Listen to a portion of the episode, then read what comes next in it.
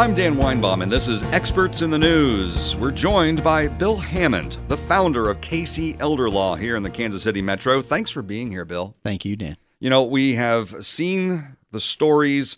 We know people that have dealt with this. Caring for a loved one with Alzheimer's or dementia can drain life energy and finances.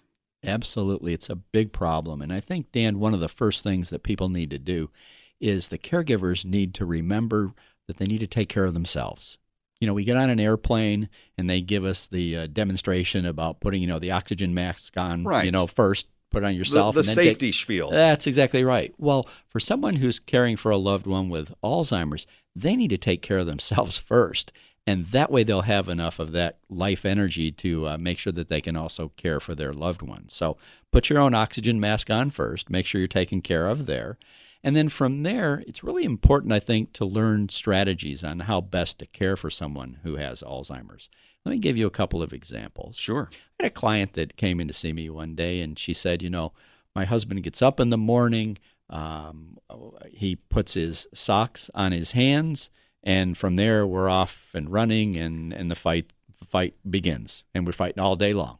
And this happens every day. I That's assume. exactly right. And I said, "Well, tell me a little bit more about that." And and the answer was that, um, you know, she noticed that he would put his socks on his hands and she would say, Well, honey, those are your socks. They go on your feet. And of course, he knew that they didn't due to his Alzheimer's. He couldn't right. really comprehend that. Right. And pretty soon they were fighting about all these things as she was trying to correct his behavior. And I said, Well, what if we look at this a little bit differently? What if we ask a different question?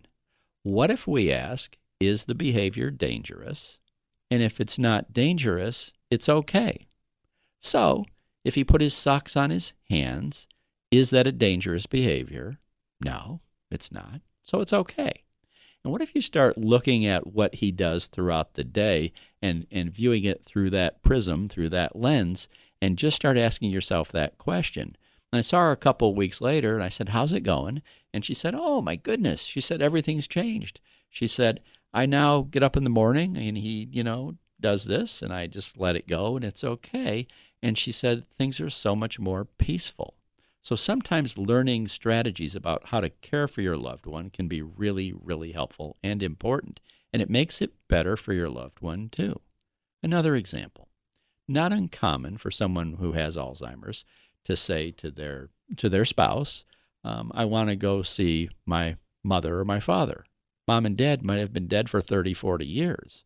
And so as soon as we try to tell them, you know, honey, your parents died 30 years ago, that can be upsetting. So maybe a better answer to that, Dan, might be something along the lines of, I always loved your mother. Your mother made great apple pie. Those types of things. Just kind of distractions. Helping them to stay peaceful and calm and in a, in a good spot. And by doing that, you can learn, you can pretty quickly discover that life can be a whole lot better when you're caring for that loved one with Alzheimer's. It seems like you uh, provide guidance for folks beyond uh, financial strategies, yeah. dealing with folks that uh, helping caregivers. Well, that, I think that's exactly right. And the other thing that sometimes people have to understand is that you know when they're up to their elbows in it and caregiving, it's incredibly stressful. But what a lot of folks need to do is they need to also make that shift from being just the caregiver to becoming the care advocate.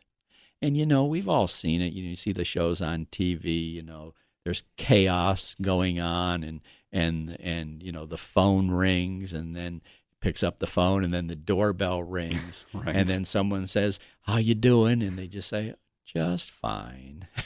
when in reality, there's a lot going on. So maybe learn not to say just fine. Maybe learn to ask for help when someone offers it. And if you know someone who's caring for a loved one with Alzheimer's, perhaps you can help them out by just pitching in without making them ask for your help. Right. Asking for help is something I'm sure uh, some folks have trouble with.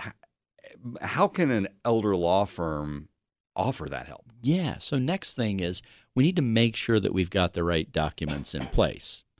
For some of us, the right documents in place would be things like, you know, wills and trusts and powers of attorney. And we want to make sure that as we go through this elder care journey, Dan, we want to make sure that we are exploring any benefits that might be available for some of our nation's veterans, our heroes, or for the you know widow or widowers of veterans. Sometimes there are VA benefits available. A good elder law attorney can help you discover that. And sometimes we need to get help at home, and sometimes there are government benefits available to do that or to get help in nursing care. And there's ways to pay for that care without going broke, which is one of the biggest fears that people have. And it's not as easy as just sitting in front of a computer and, and Googling and hoping to find the information. You need an expert that's going to help guide you down this path. Yeah, no, that's exactly right. And and frankly, I spend a lot of time Googling things in areas where, you know, I'm not the expert in those areas. What I know from practicing elder law for 25 years is that if you don't even know what questions to ask, it won't get you to the right answers. And in this area, it's all about the nuances. It's about those places where you wouldn't know to look. And an elder law attorney is going to know which questions to ask to help somebody. That's right. And then they're also going to know which solutions are best for you as an individual and as a family. We're talking with Bill Hammond with KC Elder Law. You can find out more information about this at kcelderlaw.com. With the experts in the news, I'm Dan Weinbaum. Bill Hammond, thank you so much for joining us. Thank you, Dan. The choice of a lawyer is an important decision and should not be based solely upon advertisements.